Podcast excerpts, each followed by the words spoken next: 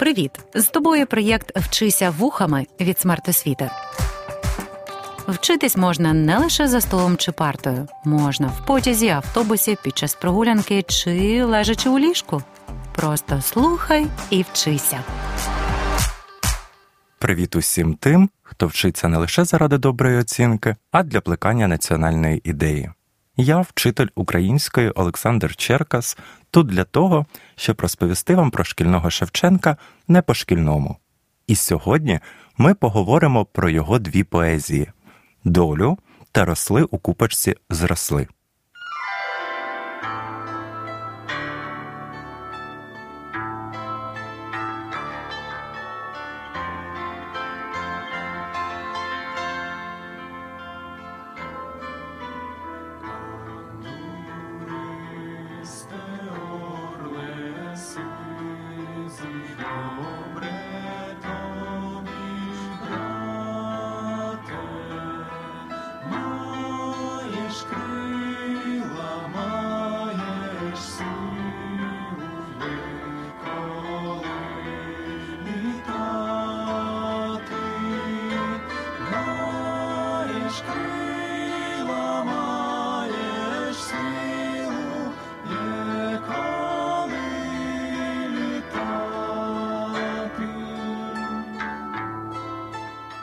Доволі часто хочеться залипати в інсті або тіктоці, хоча треба готуватись до уроку української літератури. Маю для вас неочікувану тему, а саме філософські погляди Тараса Шевченка, що вже пережили два століття і досі залишаються в тренді. Як так, спитаєте ви, Шевченко був ще й філософом? Був, скажу я вам. Наприкінці цього літкасту ви знатимете, яким Кобзар бачив ідеальне життя що він заповідав своїм нащадкам, і що з цього згодиться і вам при виборі життєвого шляху, друзів, коханих. Бажаю приємного прослуховування.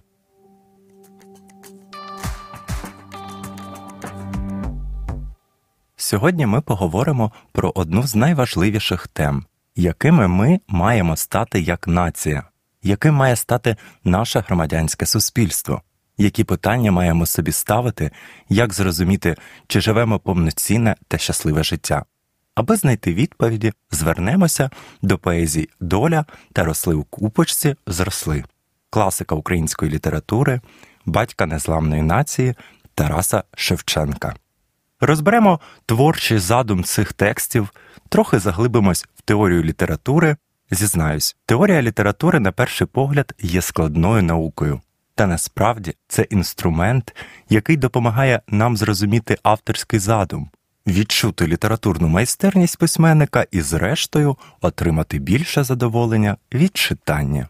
Напевно, в кожній національній літературі є постаті, творчість яких може компактно описати все важливі історичні події, етичні норми, принципи побудови суспільства. Для незламного українського народу це, звісно, Тарас Шевченко. Його кобзар містить зашифрований код усієї української культури. Авторське осмислення історії України Шевченко запропонував у ранніх поемах.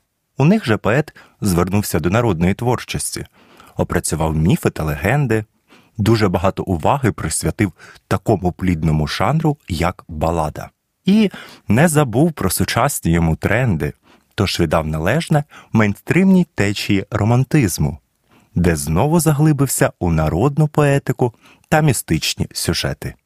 У період трьох літ митець взявся за політичну критику, викристалізував свою ненависть до Московії. Ми говорили про це в попередніх подкастах про Шевченка. Якщо ви ще не чули їх, мерщіть додавайте записи про Катерину, Гайдамаків та Кавказ у свій плейлист. А ми рухаємось далі. У своєму щоденнику, який, до речі, заслуговує окремої розмови, поет описує свої рефлексії щодо суспільного устрою, розмаїту картину тогочасного світського життя. Словом, Тарас влаштовує творчу ревізію майже всіх всіх важливих тем. Поза увагою залишаються лише філософські теми та інтимна лірика. Певні підступи до них він уже робив у своїх поемах. У тій же Катерині Шевченко багато розмірковує про роль суспільства в долі кожної окремої людини, причини булінгу, Однак цілковитої концентрації саме на філософських роздумах ще не було. У кінці 1850-х років Шевченко нарешті береться за це складне завдання. Нагадаю, Тарас у цей період вже не молодий, хоча йому ледве за 40 років, і він встиг втратити здоров'я на засланні, хронічна застуда, цинга. Створювати сім'ю поетові вже пізно, починати нову кар'єру поза комерційним живописом теж. Аби зрозуміти, куди рухатись далі і чи не марто раптом він пройшов саме такий шлях, Шевченко звертається у своїй творчості до питань сенсу буття, що можна прочитати в поезії доля. Він конструює іделічні картини спокійного сімейного життя, як у поезії росли у купочці зросли, аналізує причини щастя, вдачі. Крім того, саме в цей період Кобзар переживає своє останнє пізнє кохання до Ликерії Полусмакової. Цю жінку він зустрічає в червні 1860 року. Тоді ж пише та присвячує їй поезію Росли у купочці, зросли. Здавалося б, сімейне щастя дуже близько обоє і Тарас, і Ликерія скріпаків. Вони б мали добре розуміти одне одного. Шевченко малює портрет дівчини, без надії сподівається на тихе сімейне життя. Однак те життя, на жаль, не складається. Через велику різницю у віці, а це аж 28 років, уявіть собі, через різні цінності та життєві орієнтири пара розходиться за три місяці після знайомства. Діло не доходить до весілля. Трохи пізніше Ликерія вийшла заміж за іншу людину, а для Кобзаря цей рік виявляється передостаннім у його житті.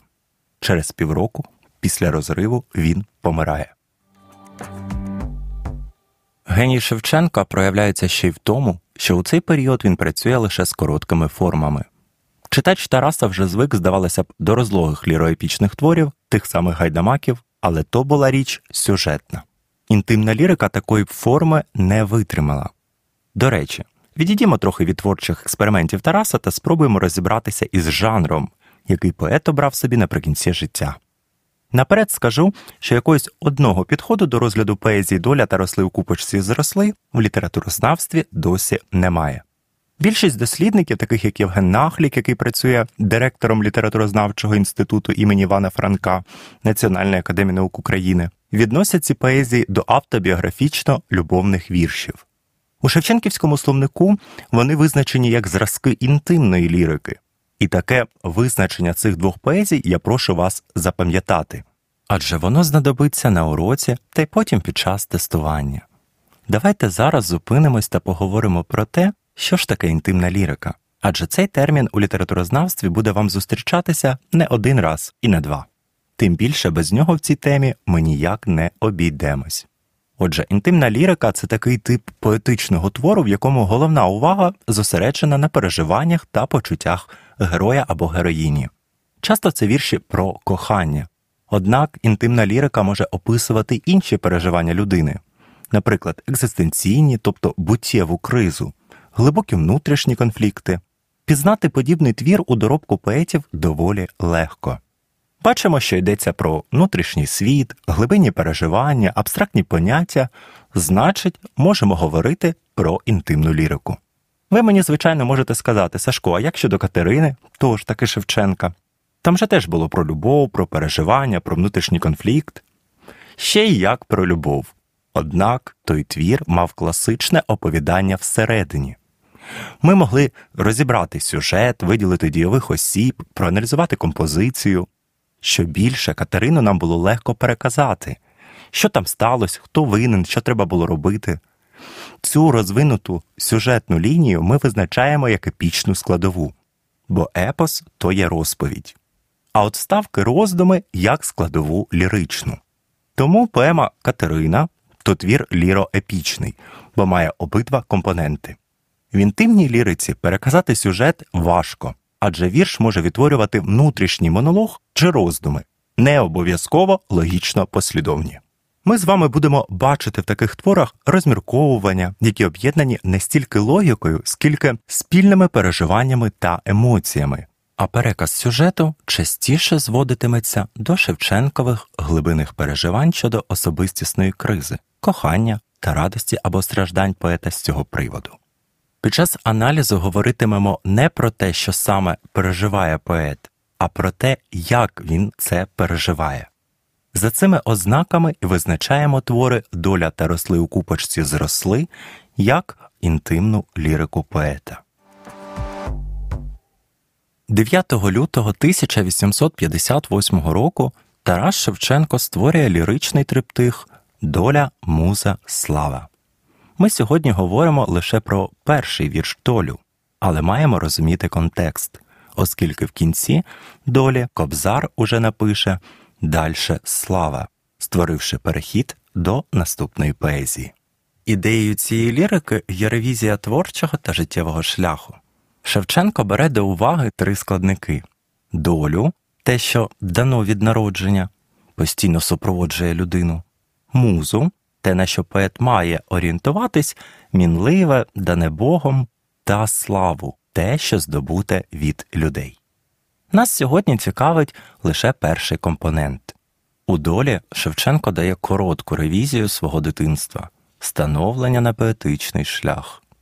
Цікаво, що тут поет говорить лише про трагічні елементи біографії, роботу п'яного дяка, необхідність вчитися, продовжує конструювати образ поета з народу, бідного кобзаря. Звісно, поза увагою залишається навчання в Карла Брюлова, життя в Петербурзі, бо якраз ці елементи в образ не вписуються і, будьмо чесні, не мають стосунку до української творчості митця.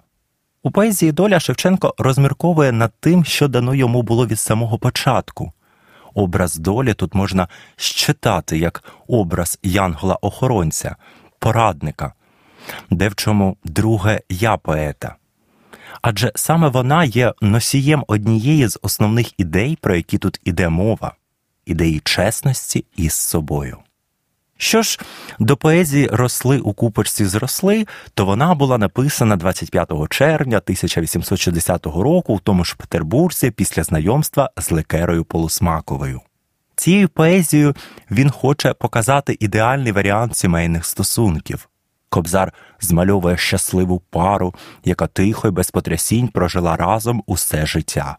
Не забуває згадати й суспільство. Поет акцентує увагу на тому, що громада має негативний вплив на подружжя, провокує сварки. Цікаво, що автор одразу береться за ту модель, яка в його союзі з лекерою була б неможливою. Адже в поезії йдеться про пару, яка зросла і все життя прожила разом. Мені здається, що Тарас жалкує, що йому такий сценарій подружнього життя недоступний але інтимна лірика, до якої він дається, дозволяє хоча б на короткий час пережити в своїй уяві сімейне життя. У заголовок обох поезій винесена головна тема. Так, вірш Доля є ліричним монологом, зверненим до поетової долі. Що стосується твору росли у купочці зросли, то тут у заголовок винесена ідея про спільне становлення, єдність двох людей, які пройшли весь життєвий шлях від колиски і до могили. Проведімо словникову роботу. Ліричний герой це суб'єкт, від імені якого викладається думка в ліричному творі, не тотожний із автором. Вірш медитація, жанр ліричної поезії, в основі якого лежить рефлексія автора. Для таких творів характерні риторичні звертання до екзистенційних понять долі, життя Бога. Риторичне звертання, фігура мовлення звернення до абстрактного поняття або відсутньої особи, яка використовується для підсилення окремих думок у тексті. Автор свідомо знає, що не отримає відповіді, і саме це підсилює його переживання та думки. Ідейний зміст творів обидва вірші і доля і росли у купочці зросли мають відповісти поетові та й нам із вами на такі питання як живеться зараз, чи досі треба вчитись у складних недружніх умовах, чи життя досі змушує проходити через тортури та заслання? Чи можливо прожити все життя щасливо із людиною, яку знаєш з дитинства, і як треба було жити? І це типові екзистенції питання, які характерні для інтимної лірики філософського спрямування. Розпочнімо з долі. За жанром це вірш медитація, витримана в формі звернення поета до власної долі, що виступає тут як образ персоніфікація. Триптих, створений невдовзі після звільнення кобзаря із солдатської неволі, виразив поетове духовне самоусвідомлення після пережитого. Основна ідея цього твору в тому, що митця постійно супроводжувала доля, була до нього прихильною, відкритою, сприяла розвитку його талантів і збрехала всього лише раз, пообіцявши велике майбутнє. З нас будуть люди. Як живеться ліричному герою цього твору? З тексту бачимо, що важко. Як треба було жити? Шевченко дає дуже просту відповідь на це питання жити треба по правді, словами Кобзаря. У нас нема зерна неправди за собою. Недарма Шевченко неодноразово акцентує на відсутності лукавства долі щодо нього та його самого щодо долі. Тут ідея чесного життя, відкритого та правдивого, є основною. Автор не згадує ані про багатство, ані про задоволення. В епіцентрі його цікавості лише можливість чесно пройти свій шлях поета. Тепер звернімось до поезії Росли у купочці зросли. Цей твір належить до інтимної лірики останнього періоду творчості поета. Темою, настроєм, психологічним контентом творить із ним цілість, яку умовно можна назвати ліричним щоденником, пройнятим тугою за родинним щастям. Як живеться героям тут? Твір оповідає про тихе та щасливе життя пари. А як треба було жити? Що ж, недарма Шевченко возвеличує цю пару як ідеал. Саме таким йому вбачається взірець людського життя у спокої, мирі, без значної уваги від соціуму. Головна ідея тут гармонійне спільне існування двох людей. Життя в такій родині уподібнюється до спільної подорожі дорогою тихого, веселого життя без сварок. Отож, основою подружнього життя має бути не плач, не вопель, а любов безвічна, сугуба. Сугуба, тобто замість емоційних сварок краще кохати одне одного. Продовження роздумів про шлюб у поезії Ликерія 1860 року, де поет висловлює сповідання з Божою допомогою подолати лихо і жити щасливо з коханою, в хатині тихій і веселій. Виразні образно тематичні перегуки цього вірша з написаним ще на засланні віршем Ми в купочці колись росли 1849 року. Звертаю увагу, що це інший вірш, не той, що аналізуємо в цьому літкасті, дають підстави говорити про особистісний психологічний підтекст твору. У ньому знайшла вияв екзистенційна незреалізованість життєвої програми Шевченка з глибинним тяжінням до гармонії в подружньому житті. Наприклад, у малярстві цей образ ідеал митець втілив у олійній картині Селянська родина 1843 рік. Композиційні особливості творів. Це раджу занотовувати. Конспект знадобиться на уроці з української літератури. Вірш Медитація доля має однорідну цілісну структуру. У перших 11 рядках доля постає старшим другом, порадником поета. В другій частині, останні сім рядків, доля та поет уже мають однаковий статус вони йдуть разом. З погляду версифікації, тобто мистецтва віршування, представлений твір вже не такий простий. Шевченко тут використовує різні види римування. Так, якщо в перших двох рядках це суміжне, тобто кожні два рядки римуються між собою, то надалі перехресне римування, коли перший рядок римується з третім, а другий із четвертим. Серед художніх засобів присутні риторичні звертання. Доля один із найяскравіших творів поезії XIX століття на тему етичного самовизначення митця. Ще за життя Шевченка цей вірш став популярним та був опублікований у трьох перекладах. Вірш Росли у купочці зросли складається із двох восьмирядкових строф, кожна із яких тематично викінчена. Перша лавсторія якоїсь уявної подружньої пари, а друга переважно медитативна із зверненням до Бога.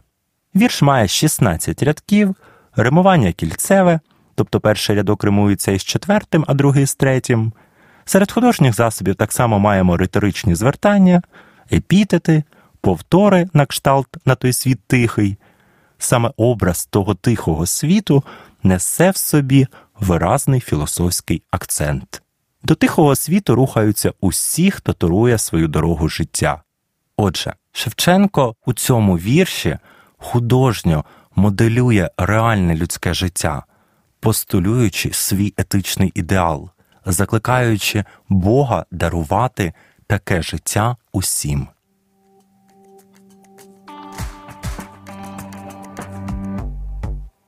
Персонажі поезій Основним персонажем долі є ліричний герой, який аналізує своє життя.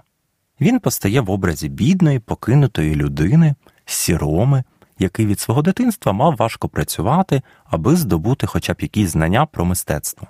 Доля виступає другом, братом ліричного героя. Вона не лукавить, дає практичні поради. Також у творі згадується образ слави, тримаємо в пам'яті, що йдеться про триптих доля, муза, слава та учитель дяк. У поезії росли у купочці зросли, головним є ліричний герой. Нагадую, це суб'єкт, від імені якого йдеться виклад подій. Не плутаємо з автором. Важливими дієвими особами є безіменна закохана пара, яка проходить свій життєвий шлях від дитинства до домовини. Ми не знаємо, що саме спіткало їх у житті, чи були в них діти. Для сприйняття твору це не важливо. Головне, що упродовж цього життя подружжя жило тихо та радісно. Ще одним персонажем поезії росли у купочці зросли є Бог, до якого звертається поет із проханням надати йому таке саме тихе сімейне щастя. Вірш Росли у купочці зросли має також глибоко релігійно-філософський зміст, молитовне звернення Подай же й нам, всещедрий Боже, означає не лише Бога Небесного, а й Бога, що є в духовному єстві людини. Отже, ми з вами розглянули поезії доля та росли у купочці зросли Тараса Шевченка, визначили, що вони належать до інтимної лірики. В таких творах основний акцент робиться на переживаннях автора, його світоглядній позиції. Вірш доля розкрив міркування кобзаря з приводу його життєвого шляху, важливості бути чесним, відкритим, довіряти власній долі. А вірш росли у купочці зросли показав ідеальний варіант сім'ї, у якій люди гармонійно співіснують від самого дитинства і до домовини. Згадаймо ключове питання цього літкасту. Чому для Тараса Шевченка в останні роки життя було так важливо звертатись до питань долі, сенсу, буття, здорових стосунків? Як геній свого часу, він, звичайно, усвідомлював, що його життєвий шлях, вочевидь, стане взірцем для нащадків, але сам поет аж ніяк не вважав його щасливим. Саме тому Шевченко запропонував своїм читачам і читачкам краще життєстверні моделі сім'ї, суспільства, саморозвитку. І такі моделі є актуальними нині. Будьте чесними з собою, ідіть за своїм покликанням, обирайте собі людей, близьких по духу, і ви побачите, як швидко життя зміниться на краще.